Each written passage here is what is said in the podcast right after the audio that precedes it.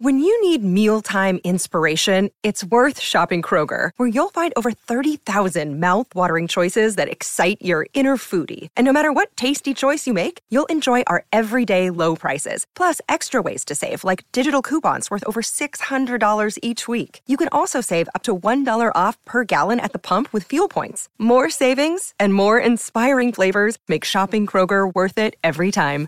Kroger, fresh for everyone. Fuel restrictions apply.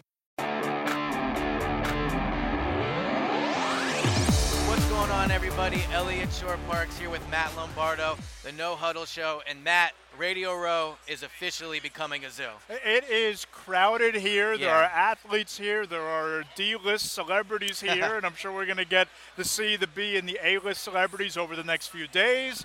Um, the game's getting closer, and the action around here is certainly heating and it's up. not just Radio Row. I mean, we talked earlier in the week about the setup. It's very close. Again, we're literally in a food court in the mall, so there's probably – two, three hundred people just standing around looking to see who's in here, taking photos. Uh, obviously, taking photos of Matt. He's been a popular one so far. But uh, it really is getting loud. But the reality is, we have a football game coming up, and outside of Radio Row, some of the uh, actual football parts of this week have started to take place. Yep. Uh, since we recorded yesterday, we've met with the team twice. So yesterday we had Doug Pederson, and then we had players at the podium. Um, and then this morning, which is Wednesday, we had all the players were available. So uh, let's first start with yesterday and kind of what happened. But I have bigger news than that, actually. Uh oh. Uh oh. 500. We did it. 500, 500 reviews. reviews. We are at 500 reviews. Didn't take till Sunday. Nope. We did it. We're actually at 504. So we appreciate everyone that's taken the time. I read one that said they're only doing this because uh, he was only doing it because we asked him to. And I know we bring it up a lot, and we'll continue to do so, but we really do appreciate the feedback. It helps us out a ton. I mean, look, we're here at Radio Row. Yep. We wouldn't be on Radio Row if it wasn't for you guys listening every week. We do this. So thank you very much. So believe me, if the NFL doesn't see 400 plus reviews and they don't see Roger us Goodell was up, waiting for that 500th. Yes, rising us, up yeah. through the iTunes ranks and the YouTube subscription ranks and all of those things. So, this is because of you, and these podcasts are really for you so, this week. So we're gonna read the 500th review. It says, Great pod, and this is appropriate. Been listening since episode one by Philly Dreams 25. Agree or disagree with them, this is a fantastic podcast. They aren't going to just fan fluff you, they will give you actual insight, and I appreciate that. Keep up the good work, guys. And that's really what this has all been about. So we really appreciate everyone that's left the reviews. Uh, we're at 504. It'll just keep coming before Sunday. We'll have to think of our new goal. Yep. We'll set it after the Super Bowl. So thanks how again, about, how about 550 by Sunday? 550 Ooh. by kickoff. Man, Matt, you are all right. We'll I, I, I, am one to push the limits, and you, you know are. that. You are. All right. So let's talk about football. Yep. First, actually, sorry, I keep saying this. There's just so much going on. We have four guests on the podcast today. Cornerback Sidney Jones joins us in a little bit. Uh, Eagles legend Vince Papale. excuse me. MMB, MMM QB writer Andy Benoit and NFL analyst Brian Baldinger. So we have a lot coming up, coming up in a little bit. Let's talk about this week, though. Yep. Give me your takeaways from Doug Pederson so far in these two days. Well, I think that from talking to players, and I spent a lot of time talking to a lot of offensive players on Wednesday, they've stressed how, how valuable it's been that Doug has kept the schedule just about the same. That it's been the same routine. The bye week wasn't really a bye week. They were in practice the same amount that they were any other week during the season. This week, the routine and the schedule has been exactly the same in terms of outside of media night, of course, they've gone about preparing for the Patriots the same way they'd prepare for a regular season game. And I think that you've talked about this a lot when it comes to Nick Foles. That consistency of routine yeah. is very valuable, particularly to an NFL player. And I think that Doug Pederson has the right approach in doing that well, and week. so the thing that stuck out to me on Tuesday when he spoke was Doug said he was not sure if they were going to wear the pads. Um, you were in on Doug today. Did he mention it all or no? I, I didn't hear him asked about whether okay. or not they practice. So they do practice today. Um, I guess we'll find out tomorrow if they wore pads. But um, I think wearing pads is an absolute must. As you said, I think Foles is a creature of habit. I think this team is a creature of habit. They're already so out of their element. I mean, we mentioned what a zoo it is in the mall. Uh, they're you know they're staying in a hotel. They're practicing in a new facility. There's all this hoopla. So I do think that it's very important for Doug to kind of keep his foot on the gas and not let up. Um, we're talking three more practices. They've clearly played better since they've put the pads on.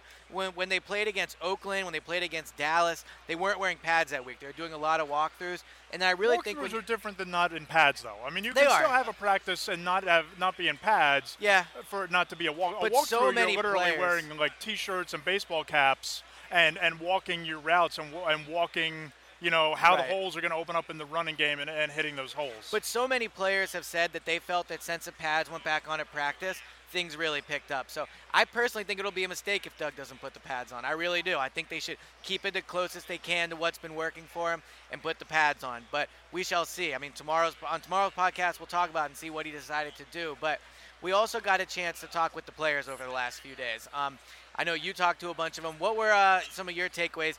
To me, it seems like they really are not letting this get to them so far.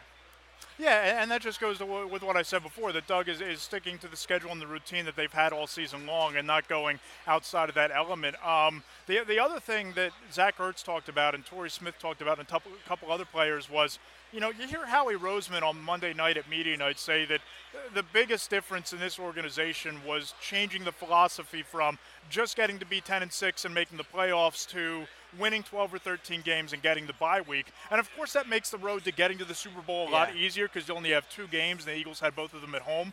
But those guys on offense said that that extra bye week before the playoffs and the extra bye week before the Super Bowl was really a training camp for Nick Foles, who was hurt with the elbow injury all through the summer. And the first team receivers and tight ends didn't work with Foles during the summer. And, and those two weeks were really integral and invaluable to their preparation of getting Foles to become the quarterback he was against the Vikings. Yeah, no, I, I agree. Um, my takeaway, like I said, was just so basically the setup for this thing is so we're at Radio Row, which is on the third floor of the mall. The players are staying at the J- JW Marriott, which is on the one end. So we got to walk to that. Um, you make a left at like I think it's a Ulta, and you're there. Um, they're in this big conference room. The players all have their tables.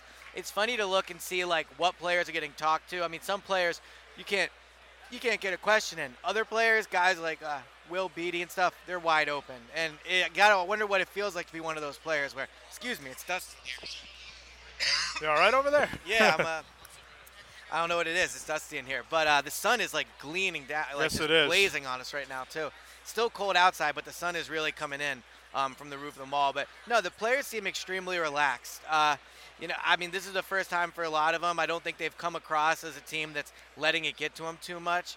Um, in terms of talking X's and O's, they're still not really there yet. I mean, today I, I talked to a lot of the defensive backs, tried to talk to them about football. Um, Jalen or no, Rodney McLeod talked about how quarterback Tom Brady really likes to wait until the last second to snap the ball, survey what's going on, and also that makes it tough to time your blitzes. Um, Jim Schwartz isn't a, isn't a co- coach that blitzes a lot, but it's going to be really tough to blitz against Tom Brady and the Patriots. Yeah, no doubt. And I think that, you know, when we had, a, we were going to talk to Andrew Benoit a little bit later in the podcast, and he said the same thing that, that what Tom Brady does so well that makes him so tough to beat isn't just how quickly he gets rid of the football, but he gets defenses to show their hand before the snap. And disguising your blitzes, disguising your rush concepts, and where you're going to be sending pressure from, um, it, it's really difficult, but it might be the most important element to, to playing the Patriots and beating Brady. Yeah. All right. So let's get into these uh, these interviews, and we can talk about them afterwards. So, like I said, full show. We got. Uh, I think it's Andy Benoit is up. Andy's. I'm Andy mispronouncing Benoit? his name. Yep. Andy Benoit is up first. He was really good about the X's and O's of this game. Does a great job breaking it down for MMQB. Then Sidney Jones is up. There was a little little bit of a technical difficulty. Oh my God. this dust is killing me. Sorry. Sorry, guys. It's the heat from the sun. It is really it is. But um, then we got Sidney Jones. Bit of a technical difficulty heading into that one. Uh, so it just hits right into the interview. Uh, Vince Papale and then Brian Baldinger. One of my favorite Twitter followers does a great job breaking down the video. So without further ado, before I die of a, uh, a cough cough attack here, here are the interviews. Andy Benoit, welcome on into the No Huddle Show. Big game on Sunday, of course, Super Bowl 52, Eagles, Patriots. And I think one of the things I'm looking forward to the most in this game is the chess match between Bill Belichick and Doug Pederson. And Pederson, Yeah. I, I think, authored a pretty worthy Coach of the Year resume. What do you expect to see out of these two on Sunday night? Yeah, and I, I, agree. I had a Coach of the Year vote this year, and, I, and Pederson was my number two choice. Um, if, if they had won even one more game or Foles had been a tad better down the stretch, I'm probably voting him. Sure. And if I'd known what would happen in these playoffs, I'm certainly voting him. He has had a great season, and they have an expansive running game in Philadelphia. That most teams were an outside zone running team, we're a gap scheme or man-to-man blocking team, and that's what we have to do. Philly does everything and all in between, and they do misdirection stuff as well, and they get up to the second level with their linemen. They present a lot of variables in the running game, and where Pederson's been great, especially with having to play with Foles, who's a very different style like QB than Carson Wentz. Uh, he's been great at using that running game to leverage into the passing game. And we, the most obvious example are those those run pass options yep. that everyone's talking about. Uh, but there's been other variables or other examples as well where their running game, their passing game work hand in hand. The reads and the routes get presented to Foles when you do that. It's simplified the game for him. Foles has rewarded him by playing the game of his life in the championship too. So uh, it's been interesting to watch because that team Pederson had was built for Carson Wentz. Those yep. wide receivers, downfield guys, Jeffery and Smith. Wentz a late in the down pocket passer, but here they are playing a different brand of football because of the quarterback. Now, how impressed have you been by Nick Foles? Because I think that if you go back and you pop in the tape from, let's just say, the Oakland game on Christmas night yeah. or the quarter of football where they wanted to really get some confidence going for him against the Cowboys, eh, finished with a passer rating of 9.3. Yeah. That third quarter against the Falcons really seemed to flick a switch from confidence, from, you know, the offense seemed to evolve a little bit. Maybe at halftime, Pederson went in and made some adjustments. But just how impressed have you been by Nick Foles' ability to turn it on and play some of the best football of his career in the playoffs going into the Super Bowl. I, I was impressed by that. Uh, the in-game adjustment was a good one against Atlanta. When you sure. play a fast defense like Atlanta, to go with the, uh, the run-pass options is great because that inherently slows down the defense. I, if I'm a linebacker, I have to stop and read something now. I'm not just pinning my ears back and going yep. the way they're built to play there. Um, New England's is a read and react defense. They're not a pin the ears back and go defense. So it'll be interesting if, if, if Pederson continues with those run pass options against the Patriots, they won't work as well stylistically. Now, the New England doesn't have as good of a front seven as Atlanta, um, but and, and that's the way you get Foles comfortable is with those run pass options. But that'll be interesting to see. But what you asked is how impressed have you been? I never thought we'd see Nick Foles play the way he did right. in the championship. To do it against the best defense, in my opinion, in the NFL this year, uh, including Jacksonville. I thought Minnesota is the most the stingiest defense. To do just to do anything against him was one thing, but the way he did it, um, extending plays within the pocket. A lot of QBs can extend the play by breaking it down and running around, and hopefully someone shows open on the side I ran to. Foles stayed in the pocket. He moved with subtlety and nuance. And when you do that, the play does not break down. It just continues. And plays are designed to beat the defense. And a play that continues will beat the defense every time. That's why Wentz is great. Wentz is right. the best I've seen at that this season, uh, except for maybe Tom Brady, who's done it very well. Do you, do you worry that after the injury, because so much of all of that escapability in the pocket and that ability to improvise comes from the mobility, do, do you worry at all, big picture, about Carson in terms of that affecting – his game and him having to evolve after tearing his Maybe ACL. a little. I think I think Joe Flacco's a different QB after his injuries sure. um, as a pocket passer. Um, because I think there's two parts of it. The one you talked about, escapability, that's that's one.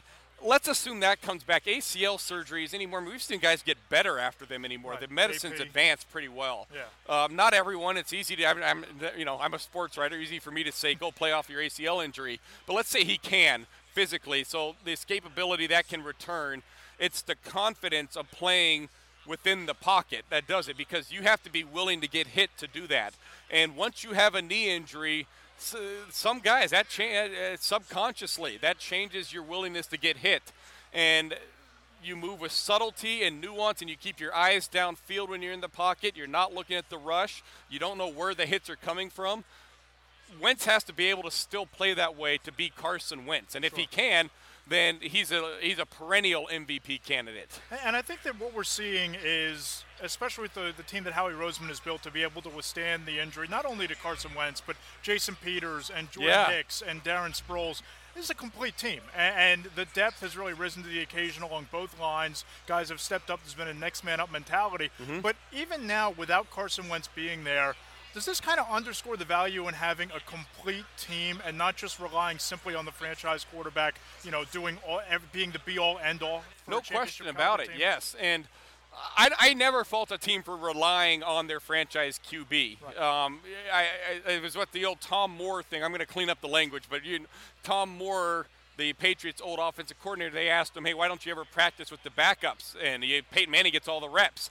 and he said if Manning goes down, we're screwed, and we don't practice being screwed. so I understand there's so few QBs you you build around that to win without yours, and you're built around Wentz, and we can't stress that enough. They went out and signed Alshon Jeffery, who's a vertical receiver. Torrey Smith, who is a straight line speedster. That's a vertical north and south passing team built for Wentz's strengths. And to remove Wentz, and now you have to play east and west because that's what the new quarterback needs. To be able to do that, that's a lot of that's a great commentary on the rest of the team because they don't have the personnel everywhere to do it, but they've found ways. Still, they've had just enough. Right. And defensively, yes, I mean that in the front four, they've done a great job building depth there too. That's been a big deal. And the running game. I mean, you look at LeGarrette Yeah. Blount, an aggressive downhill runner. Jay Ajayi between the tackles, bruising type of back, and Corey Clement, who's an undrafted free agent who they found uh, from Glassboro, went to Wisconsin. You have a three-headed monster now on offense that has really done a nice job of running the ball to set up Nick Foles Yes. in this postseason. And it's a lot of stuff they do. It's, it's an expansive running game. It's the most expansive in football. Most teams do not have expansive running games. Running games tend to be very simple. It's inside zone, outside zone, man blocking, and then maybe some read option kind of stuff, which is usually a variation of zone. And you're one of those things typically. Philadelphia is all of those things, and they can do it out of different personnel packages. They could do it within the same play, hybrid run concepts. Uh, it's it's a very impressive, well-designed running game, and it's great evidence that because they don't have great backs. They have good. I agree with what you said. They they have a diverse array of backs. It's a good group. Um, none of those guys are dynamic creators in and of themselves. They're guys that need the running plays to work, and then they'll capitalize and maybe gain a few extra yards. It's gone that way for them. They put together good line and good backfield. And you're as plugged in as anybody who covers this league. What, what's the biggest difference in your mind from Howie Roseman and the job that he's done over the last, let's say, 12 months, or even going back to moving up to getting Carson Wentz, versus where he was when Chip Kelly and him had that power struggle, Yeah. and he was banished kind of to the business side of the operation? away That's a great side? question. Uh, I mean, the biggest difference, obviously, is he's he's got football decisions on his plate now, and he's had a very clear idea of what kind of football team they want to be, and he's invested accordingly. Uh, and what that kind of team is is we're going to have a dominant four-man rush, and the back end will take care of itself from there. Not that we won't try to give that end talent as well, uh, but it starts up front. And then offensively, they committed to building around Wentz, which is absolutely the right thing to do. You went up and traded for him for a reason, uh, traded the draft for him. So it's there's a there's an identity to the team. But then I think Matt, what you've said about how they've been able to pivot when they've had to, they've lost their middle linebacker. Most teams that's a that's a big deal. They've all pro caliber middle linebacker at Yes, yeah, an every down middle linebacker, and they've had to adjust. They've been able to. That speaks very well to the depth of the team, but then also it goes back to the coaching as well. Those guys, some of it's smoke and mirrors, and it's their job to put together the smoke and mirrors. Yeah, getting back to the game on Sunday, and obviously it's never easy to beat a team like the Patriots with Brady and Belichick and all of that depth almost across the board. But what's the matchup that you think the Eagles can exploit to win the ballgame? Their their defensive line, we can all agree it's better than that offensive line in New England. That's where they have the advantage. So the question is, how do we get to that? How do we make that play out? And really, it's kind of from New England's side. How do we remove that from the equation? And it's a deep drop back passing offense in New England now. They've evolved into that kind of offense, but we've seen them in these playoffs transform back into the spread quick strike offense that we came to know. The Julian Edelman style offense with Danny Amendola now playing the role of Edelman. Right. And they've been seamless in that transition. Most teams could not do that. They've got Tom Brady, they're well coached, they've got guys that have done that before in that system. So I, my guess is they're going to want to do that to remove Philly's defensive line from the equation, get the ball out before they can sack us. In other words, The um, they're swarming to quarterbacks, so I mean, you look at Chris Long and Brandon Graham, and it's Fletcher Cox who had a sack, Rodney McLeod had a sack, Nigel Bradham sacked Matt Ryan in the Right. divisional playoff game. They're bringing pressure from all angles. It's off the edge, it's up the middle, it's exotic blitz packages. But Brady's so good against pressure, so good Yes. against the, bli- uh, the blitz. Uh, Does it even matter? I mean, unless you're going to sack him four times, right? Does it even matter when you bring extra heat against them. I, I, there's a lot of people that would say no, and I would probably be in that class. I don't think you do want to do that because he he identifies your defense so well before the snap. When you Right. see New England do all this pre-snap motioning. It's getting the man zone indicator for Brady. Are they in man coverage or zone? The defense's reaction to the pre-snap movement will reveal if it's man or zone, and then Brady can probably from there figure out what type of man or what type of zone based on where everybody kind of appears to be. Um, so he beats you before the snap. That's why the quick game works. You have to know, you have to win pre-snap if you're going to throw the ball immediately after the snap. There's no time to read the defense. Um, so take away. How do you take away the quick game? You don't blitz them. That plays into the quick game. That, that, that just makes it easier, gives you more space to throw underneath.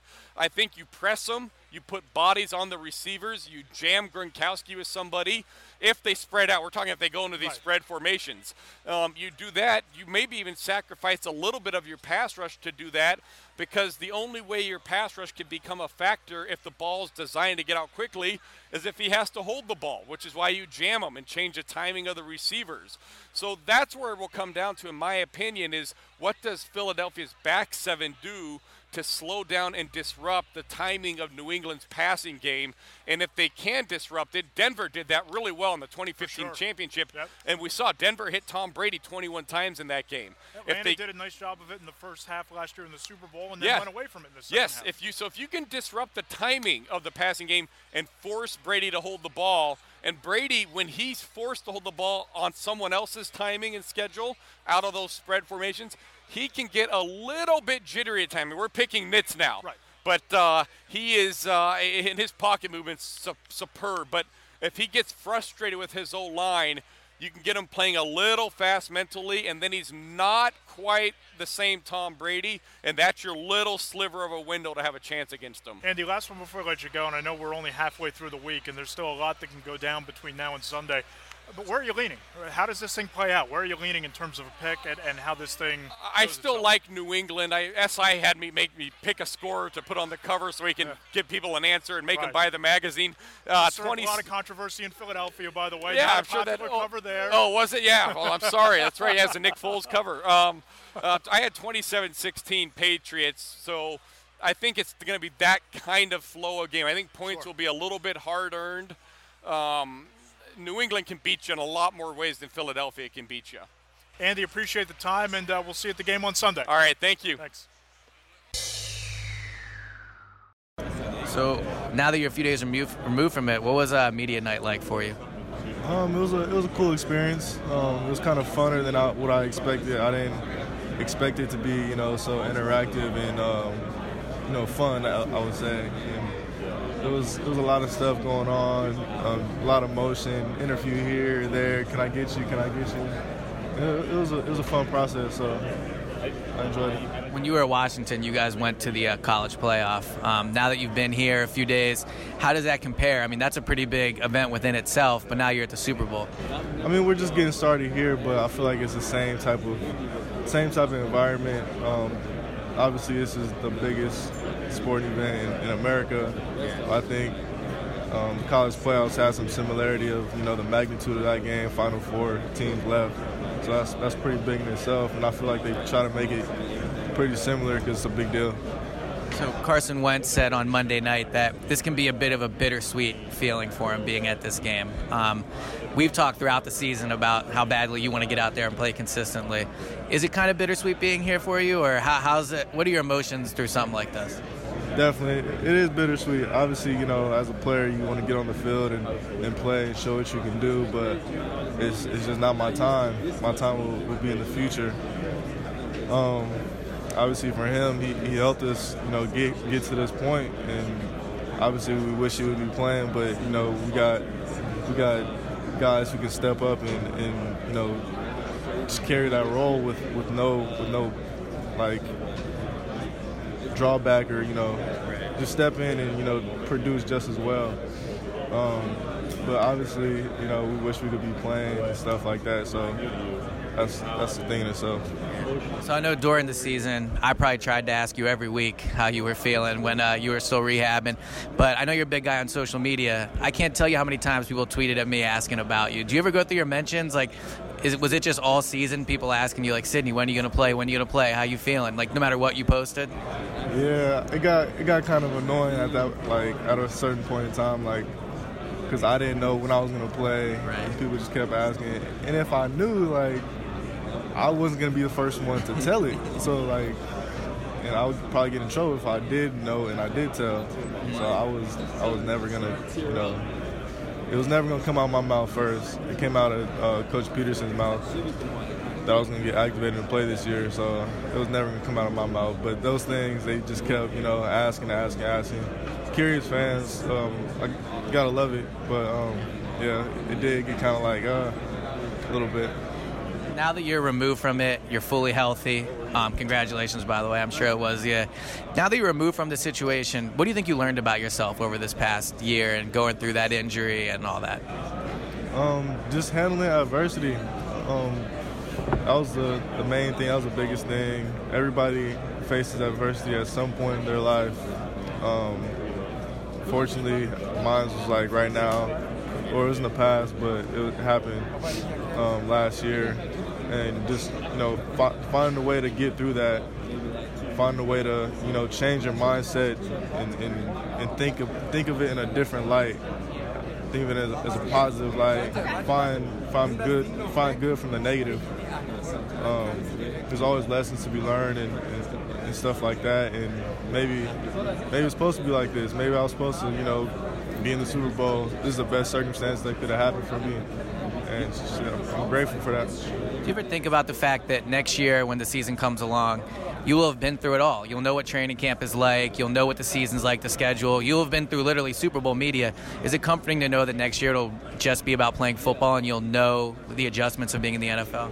Definitely. Um, I always hear year two is always easier because you know you know what to expect. Um, even your rookie year, it's a, it's a long year. So from you know last game of the season, college career, um, training for the for the combine, and then the whole season and, and being with your, your new your new team. Um, so that can be a that can be a grind in itself. But here too, you get to reflect on it, um, have an off season, relax, and then get that actual off season training in, not just combine training in.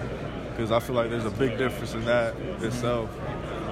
So just that second year, I feel like it's gonna be uh, so much easier. Body's gonna be like fully, fully, fully, fully primed, um, and I feel like it'll be way easier my second year. So it seems like, at least when, I, when times I've spent in the locker room, the cornerbacks are a the tightest on the team, and b seem to have the most fun. Like you guys are always together, not just because your lockers are together. You seem like you hang out. You're always like on Instagram and Snapchat, stuff like that together. How close are you guys, and how much of a blessing has that been for you to like kind of integrate yourself into the NFL? It's it's honestly like the biggest blessing ever. Um, so in college, I can compare this group to that group, and that's I feel like that's very very rare in the NFL. Um, I talked to you know my other boys in the in the league, and I'm I'm pretty sure it's, it's not like that. Um, we have a we have a real brotherhood here. I feel like that's what makes us so good. We're we're tight. We're tight on the field, tight off the field. Um, we try to do as much as possible together, um, just to build that bond. And I feel like it, trans it translates to on the field. You know, trusting one another, um, just having each other's back, and if you if you care about somebody, man, you, you play for them, you play for them on the field, and, and it, it translates. Um, even throughout our whole defense, you know, we, try to stay tight as a, as a whole defense as well. Um, not just not just the DBs, but obviously the DBs. I feel like are, are the tightest their group on the team. So, who's the best dancer among the cornerbacks? Dar, Dar's good. Uh, Rodney's, Rodney's I. think I'm pretty decent too. I feel like you're the best there. So, from a football perspective, you've been back to playing now for I think like six, almost two months, something like that, right? Like December you started. So, How's it? Uh, how's it feel now that you've been back on the field for that long? How do you feel you are from where you, you know, that first day you put the helmet on to, to now? Um, it's, it's definitely it's definitely been a jump. Um, just from a technical standpoint, um, first first day, first day, first day, second day, third day, I really hadn't done too much like press. So like that that feeling was kind of like it wasn't new, but you know you just gotta rep something so much, and then you'll have it. but just jumping back out there into the like actual NFL, not having done having had any type of press reps in like months, almost a year. It was it was crazy, but you know I'm I'm good now. I feel like I'm back to myself. My cause I love I love to press, so I'm good. I'm good with that now. But that was that was the biggest thing. Um, you know, just getting the little things down, um, the technical th- things down on the field while you're while you're playing. Big things coming in 2018. Definitely, definitely. All right, thanks so much, man. Oh, we're here with Vince Papale on the No Huddle Show. Vince, of course, uh, the star and the inspiration of the movie Invincible with Mark Wahlberg, the underdog story of all underdog stories. And here we are, Super Bowl week, Vince, with the underdog Eagles getting set to take on Bill Belichick, Tom Brady, and the Patriots. Did you ever think this would happen as this year played out? Well, it's pretty appropriate that I'm here, and I'm not only just here because the Philadelphia Eagles are playing. I'm here with Dennis Franks, uh, my partner in crime, and also teammate, roommate when we were playing with the Eagles. And, uh, you know, we were both the ultimate underdogs and eventually got that shot. And now here you look at it, and after that first game against Atlanta, and then the next game, of course, last week against the Vikings, I think the way the Eagles looked at it, they have them right where they wanted them to be, the favored ones. There's no pressure. Yep. The great line from replacements is when you, uh, when you have nothing to lose, you're dangerous. And uh, last week they showed they were really dangerous. So um, it's appropriate. It's great. Uh, it's going to be fun, and we're going to shock the world, make the impossible possible. And, and, and of course, you're really close with Doug Pederson. You've known Yeah. him for a very long Yes. time. Um, just take me through how you've seen him change this year, because I think that the first impression of him as a head coach from fans last year is certainly a lot different. And I think that the way he's carried himself, both in press conferences, his aggressiveness on game day, Right. that seems like it's evolved this year. What's the biggest difference with Doug Pederson in 2017 than what you saw from him last Well, year? well, Matt, I think the biggest change I've seen is what you pretty much just alluded to, and that's how he's handling the press and his comfortability with the press. You know, he's getting some great advice from inside. He's not looking at the press as an adversary, right? He's sort of looking at the press as an asset. And in the beginning, there was all kinds of talk, you know, about Jim Schwartz, and you know, he's going to be trying to talk, you know, all the swagger and, and, and all that. And he didn't let it bother him because he's confident and he knows what he is, and he and he believes in what he is. And he also, but the most important thing is, is I think, is how he's gained the trust of the players. You know, when you have a rookie like Dennis and I would first say when Dick Vermeil came in, you know, hey, this is young guy coming in from UCLA. Now you got Doug coming in. You know, this young buck that was with Andy. I mean, can he really get it done? And uh, last year, uh, in in a lot of fans' eyes, not my eyes because I know him so well, Sure. but in the fans' eyes, um, you know, could he get it done? And some of the players, I don't know if there was doubt, but now they've got the guys in that he wanted in, you know, and, and how he's done a great job bringing this team together. And he's got the talent and he's got everybody believing. And the thing, I think the key word, and it's one of the key words in the locker room, if you go in the Eagles locker room, Matt, it's trust. Yep. And uh, there's that trust on both sides of the both And I- sides of the ball. And I think it's been pretty remarkable to watch him build an offense now around Nick Foles. So Yeah. he's getting a lot of credit for these run pass options that you know Foles was comfortable with when Chip Kelly was here. But it seems like it's it's blown the whole playbook open. And you played wide receiver. I mean, you look at some of those those play calls, uh, the deep route to Alshon Jeffery on the touchdown last week, the flea flicker up 24 to seven. Uh, Those are aggressive moves in the biggest games, and I don't think that he's going to wilt under the pressure of the Super Bowl and against Bel- Belichick on, on Sunday. Yeah, well, Dennis and I were sort of wondering because he thinks the way to, to win this game is to grind them down. You know, the, the punching and just doing the body punches the whole time. The offensive line, the grinders, the Spartans are the ones going to win the game. Me, uh, I'm, I'm thinking because he's so aggressive, he's going to come up with something crazy on that first play. I don't know. I mean, how great was it just uh, last week to see the Delaware wing tee with Agholor going around Yeah. from the inside? You know, so he's he's not afraid to look at other people's ran playbook. that same play against uh, Atlanta the Yeah, week before yeah, too. I mean, yeah. that's there. Getting the ball in Agholor's hands in space has been pretty key. But um, j- just real quick, because I know you know him so well, is there a moment this year that, that jumps out at you that maybe you thought, "Wow, this is going to be special," or, or he's figured this out, or, or is there something that you might have seen out of him? Well, you know what I think it was? I think it was when Dennis and I and a, friend, a bunch of our friends were down in Charlotte. Yeah. And they won that Charlotte game. And, and to me, that was one of the most critical wins of the season to come through with that because uh, that was going to be a, a beginning of a really tough road trip. And to come out of the West Coast uh, as he did, and, and then, of course, losing Carson. Um, I, I, think one of the key games was certainly that, and also the 61 yarder, you know, with Elliott against the Skins, yeah. who has a new quarterback, by the way. Yes, they so, do. So, uh, you know, and Alex Smith. But um, I think those two are, are, are, the two of the key wins. And hey, look, you know, Matt and, and Dennis and I both say that, and that's why we have the book, The Last Laugh Vision of yep. Victory. You know, it's all believing in yourself, you know, it's surrounding yourself with a good team and that's what's so exciting. And, and Doug talked about this last week that the Eagles players have seemed to take on his personality and take on the persona of the head coach. You guys with Dick Vermeil, I mean, you, you went through that same thing. And, yeah. And just uh, for the fans out there who are never going to be in an NFL locker room or never going to get to know NFL players, what is it about a head coach that inspires people to take their play to the next level or to come together as that that community that seemed to be bonding those 80s teams with you and this team right now? Well, confidence, preparation, trust, like I just said. Yep. Uh, the fact that they know that this guy has their back you know, whatever, if there was anything coming out of the locker room and never got farther than the locker room. Uh, certainly doesn't hurt the fact that he was a former player. Uh, but you know what's really great about Doug and I find about him is when I see a lot of pictures, he's a teacher. Right. You know, like and, you. yeah, yeah, and you know, he coached high school football like me. You yep. know, and he, and he was a high school coach, and he's just some, done some wonderful, wonderful things, and just real proud of him and seeing how he's developed this year. All right, Vince. Tell me about the book. Tell me where people can get it, and uh, let, us let's, let's sell some books here. All right. Can I uh, take Can I take the mic and put it over here to Dennis? I'm gonna. Here's Dennis, Dennis Franks. Franks. Come on, Dennis. It's all yours, baby. Nobody does it better than you. Thanks, Vince. It's great to be with you today. Absolutely. Uh, it's exciting to be here at the Super Bowl, but uh, it's exciting for us taking 40 years of friendship and experiences both going into the sport and coming out and becoming a successful uh, businessman and entrepreneur, as both Vince and I have become.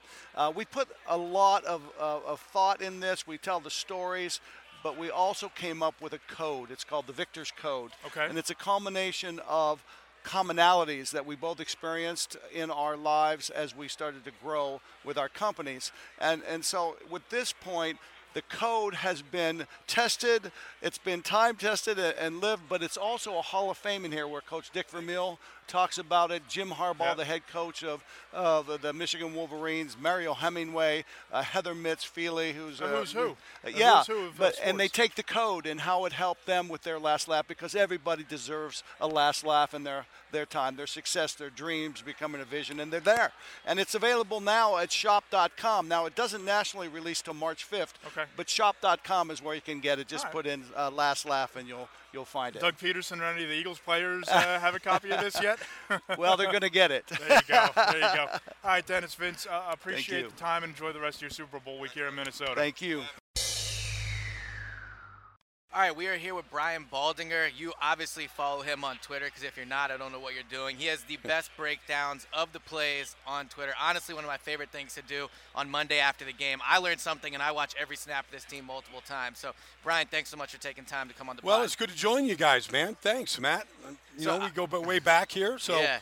nice to join uh, my friends from Philadelphia. Yeah, a lot of Philly media here this week. It's like there a- should be. Yeah, there should be. I mean, this is a great team to cover. Yeah, it really is. you know, is. I mean, because really, if you cover this team, you realize it's exactly that. It's a team. it is. That there hasn't been one moment, Matt, you're over there all the time, but there hasn't been a moment this year where it was a me me moment Mm-hmm. by any player No. or coach.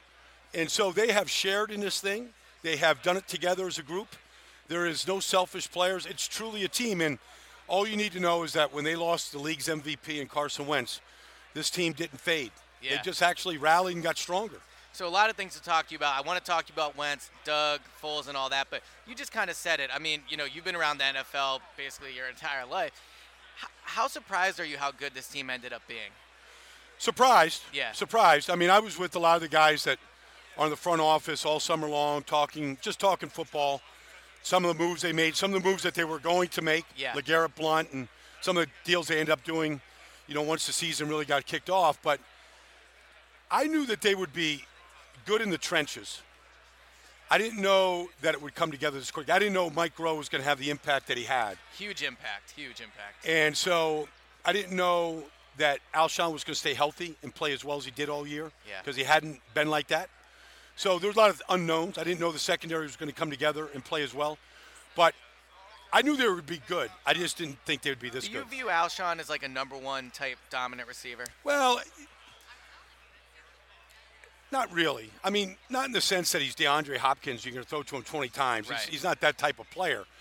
But because he doesn't have elite speed, but he's a big body that you know can win on slot, slot, slot, you know, slant routes and Yeah. in the red zone. There's a place for Alshon, and he's a great. to he's a great to get- guy. seems like you have Nah, scheme to not get him really. open. It's, it's not really a scheme. I mean, RPOs. There's a place. If the off he fits in the offense. Yeah. What about Nelson Agholor? I mean, you know, obviously last year you're in Philly all the time. Uh, you know what his reputation was. Fans were not the biggest. Uh, they weren't fans of him. How how good has he been this year in your eyes? I mean, what's been the main change? Well, confidence. Yeah. You know, I mean, they moved him to the slot. You know, Mike Groh is a great coach, and so Mike's been a big difference for him. Um, they gave him a fresh start. You know, they didn't run him out of town. They could have easily have done, given up on him. They didn't do that. So, and then they, they, they basically gave him the slot position when they traded Jordan Matthews away. Yeah. So when they traded Jordan away, they're they basically were saying you're our slot receiver, and we're a three, we're an 11 personnel, three receiver team. So you're going to get a lot of opportunities. So- and then I think really the third play of the game of the season, you know, when there's a scramble drill and 51 yards later is in the end zone against the Redskins, you know, I think he, he realized that there was a place for him. Yeah, so I when Wentz was still healthy, I loved watching your breakdowns of him. You can really see in your breakdowns how much he does before the snap and just the little things he does, like the way he just moves in the pocket. What were you most impressed with Wentz this season in terms of the jump he took from last season to now? Well, his ability to keep his eyes down the field. Yeah. So it's it's not it's not easy to do No. when people are diving at your legs and the pocket's collapsing and blitzes are being thrown at you that you hadn't seen before. All those things, but the ability to keep his eyes down the field and always feel like the play is available, and so that's just it's hard for any rookie quarterback. He's got a built-in GPS system in his head. Yeah. So all those factors combined. Are you worried at all about the fact that I mean, you said it, and I, me and Matt talk about it every week on the podcast. What he does best is keep his eyes down the field, and it's so hard to do. Now that he has the knee injury, are you concerned at all that he he might not be the same guy when he comes back? Well, I'm actually I'd be more worried that he is the same guy because he can't take as many liberties to just run and keep plays alive. He's got to there's got to be a, a time when the play's over Yeah. and get to the next play. I mean, for a year, I mean, I've watched Philip Rivers and Eli Manning. I've watched these guys just throw the ball on the ground and just dump the play and go to second down or third down or punt. Yeah. And so I'd be more worried if he comes back the same guy, thinking he can be that guy who was at North Dakota State and just run over people and take people on. I found that since Wentz went down, Doug was getting uh, credit earlier in the year. But really, since Wentz went down, is when you really started to see Doug get a lot of credit because they kept winning. I mean, you know, beating the Falcons, beating the Vikings. You watch every play multiple times. You break it down. How impressed are the job? How impressed are you with the job Doug has Doug has done? Well, I'm real impressed. I mean, first of all, the team was always prepared to play. They never Yeah. came out just flat and weren't ready. That never happened. Even in Kansas City, that team was the team was in that game all the way through the fourth quarter. That, I mean, they were ready to play. So that's the first measure. Secondly, the players, they got his back. Mm-hmm. And then thirdly, there is a fine line between being emotional, being ready, being prepared. But he's very tactical. He's very calculated. He has the pulse of the team. Yeah. He has been aggressive when he needed to be aggressive. Uh, he said he was going to be, and he was. And that's not easy to do, being the head coach, the play caller, and the offense coordinator. And he's all those things. So you said it earlier how important the line play is. Let's talk about that for the Super Bowl because I've written it all week. I'm sure you've talked about it. The way to get to Brady, if you're going to beat him, is rattle him up the middle with the pressure. So where do you see the matchup in terms of the Eagles' defensive line versus the Patriots' offensive line? Well, I mean, look, if Fletcher Cox can, you know, if he can, you know, just rush Dave Andrews, Right. Shaq Mason, those guys up front, you know, the difficulty that Tom Brady has or any good quarterback has is if they can't step up. You know, and Brady can handle pressure off the edge. He can handle Brandon Graham off the edge or Von Miller off the edge. He, but when that pocket collapses in front of him, that's when he'll struggle. Now, he's got a great mind. He's got 17 year playbook in front of him. He can get to a quick game better than anybody in this league. So, is he going to hold it more than two seconds for that to happen? Right. So a player you talk a lot about and tweet a lot about on Twitter is Brandon Brooks. Um, Eagles fans don't hear about him a lot, and when you're a guard, that's maybe the best thing possible. I think he's been amazing this year in terms of his run blocking. how good is the Eagles' offensive line? I mean, some people have said they're the best in the NFL, and especially with the level Jason Kelce's playing. Do you agree with that assessment? Yeah, I think they're the best. Yeah. I mean, Minnesota Vikings were a good litmus test. They went up against the league's best defense, the best third down defense, historically good defense, and they they just steamrolled them. Yeah. You know, and so they protected really well. Their schemes are really sound on the flea flicker. You know, to have Celek and Agholor in the protection. Um, to see Big V's development is a credit really to Jeff Stoutland. Yeah. But I think they're the best offense line in football right now. I mean, to go against Aaron Donald and the Rams to win that game, to go against the Vikings, to go against the speed of the Falcons, they've taken all, all comers and they've played really, really well. And the Patriots really don't have an amazing pass rush. I mean, they have a solid defensive line, but not an amazing pass rush. So I think if the Eagles' offensive line can just play to level they have been, Foles should have time. Now, Foles is a guy that when he first started this year was struggling with a lot of things accuracy decision making how have you seen him develop from i mean he had a good game against the giants but against the raiders he was bad limited action against the cowboys and really against the falcons wasn't that great until the second half how have you seen him develop over the last six quarters Well, you got to remember when he went in there in the fourth quarter against the Rams, he hadn't thrown an NFL pass in the regular season or preseason since November 6th yeah of 2016. He went 13 and a half months without throwing a pass. So to think that somebody is just going to come in and be Carson Wentz, it's- tough. To, it's tough to ask. So I think he needed time. I think he needed time to really understand the RPOs, understand the reads, the um, really the flow of that play. He's thrown 14 of his 49 completions in the postseason have been behind the line of scrimmage. So they've given him some easy completions, but big yards.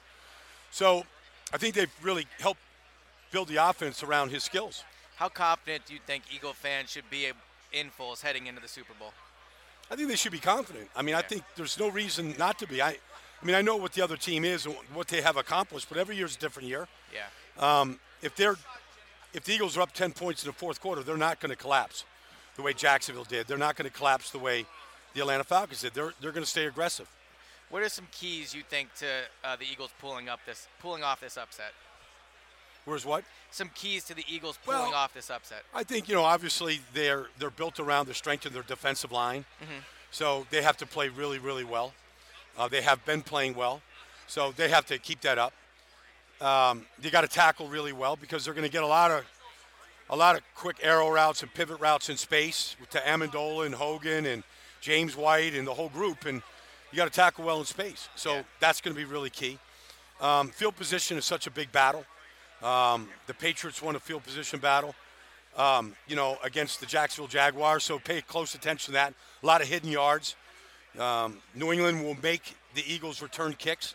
So how do they return it? Are they getting the ball to the 25 or are they being trapped at the 15? So this is every guest we've had on. It's one of the toughest games I think to call all season with the Eagles versus Patriots because the Eagles have all the mojo going, but beating Tom Brady just isn't easy. Who are you picking in this one? Well, I think the Eagles are a better team Yeah, than Tom Brady's team. I, I have all I have more respect for Tom Brady than anybody in this world. He's my single favorite player in the league. Um, I love everything about it, that guy and how he goes about his business. But the Eagles are a better team. So to me, it's not an, it has not been a difficult decision. I've picked the Eagles from the very beginning. wow. Think comfortable win, or you think it'll be a close one? Well, all the Patriots have played seven of these with Tom Brady, and all of them have been within a touchdown Yeah. or less. And so I think it'll be within a touchdown or less. Cool. All right, and one more question I have to ask before I let you go. We talked about it, but the process of breaking those plays down on Twitter. How much do you love doing that, and like how long does it take you? What's kind of the process? What made you start wanting to do it? Well, um, it's my single favorite thing to do. Yeah. in all of my jobs I have out there right now. So sometimes it makes me mad. I got NFL Network duties to do or whatever, and I got to wait till get to it. Um, but it's my say. I, I felt like there was a big void, a real disconnect between fans, real fans, and what was being said and reported and analyzed. And I just thought there was a big void for it. I just want to try to fill the void. Yeah. Well, look, we all, I know everyone listening on this podcast, I'm, I'm sure they follow you, and I'm sure we really appreciate it. I know I do. I learn something every time I watch. So thank you so much for coming on, and uh, we appreciate your time. My pleasure. Thank you. All right. Thanks to uh, Sidney, Brian, Andy, and Vince for joining us. Uh, you what were your main takeaways from uh, that? I mean, what was something we talked to them all this morning? Yeah. So what was one of your main takeaways from all that? Yeah, I think hearing Vince Papale kind of talk about how Doug Pederson has evolved both as, both as a person and a coach and gotten more confident as the season has gone along, that was pretty big. And uh, for everybody out there who doesn't realize, Vince Papale and Doug Pederson are really close friends. They Yeah. play golf together. Vince's wife sold the Pedersons their house, so they, they know each other really well. So just getting that inside perspective of what this season has meant to Doug Pederson and how he's kind of, you know, gotten the team to take on his persona, I thought was pretty revealing. Yeah, and to me, Brian Baldinger talking about the Eagles' offensive line because we've talked all week about how the Eagles need to attack the Patriots' offensive line, how they're able to do so. But a big part of this is going to be protecting Foles as well. And for Brian Baldinger, a guy that not only watches every game each week, breaks it down. I mean, there might not be a media analyst here, obviously besides me and you, that know more about football, that knows more about football and knows more about the X's and O's.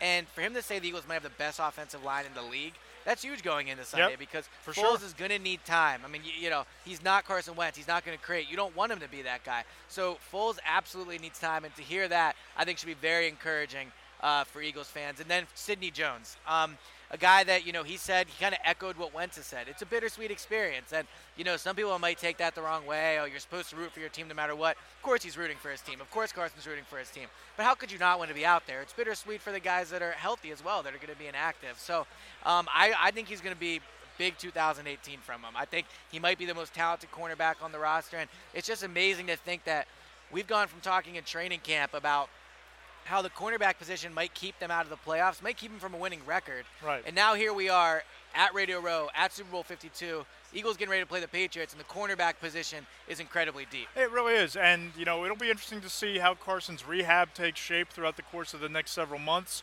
Whether he's ready for Week One, and you know, as Baldinger said, we've talked about this, and I made the point that he can't put himself in harm's way as often as he did before because, as Chip Kelly, your old friend, used to say, Yeah, my buddy. uh, the best uh, ability is availability. And if the Eagles are going to have Carson Wentz available for 16 games and a playoff run, and maybe even a Super Bowl into the future, you're going to have to limit those unnecessary hits and limit the, the risky situations you put yourself in. Yeah. So we have an Eagles chant going on here down to our left. Uh, so Eagles fans are officially starting to take over Minnesota. Um, we will be back tomorrow with another new episode, more guests, and I'm looking forward to this Friday preview pod because as much as I'm enjoying talking to guests, I'm really looking forward to breaking this down with you and really going through the game. It So should be a lot of fun. it will be. So, Matt, I will talk to you guys tomorrow. Once again, thank you everybody for the 500 reviews, 504, I should say. It's only up from here. Really appreciate it. Excited to be going through the Super Bowl week with you guys, both N- both on NJ.com, on Twitter, and in this podcast. So Let's get to 550. Let's do it. All right, talk to you guys later.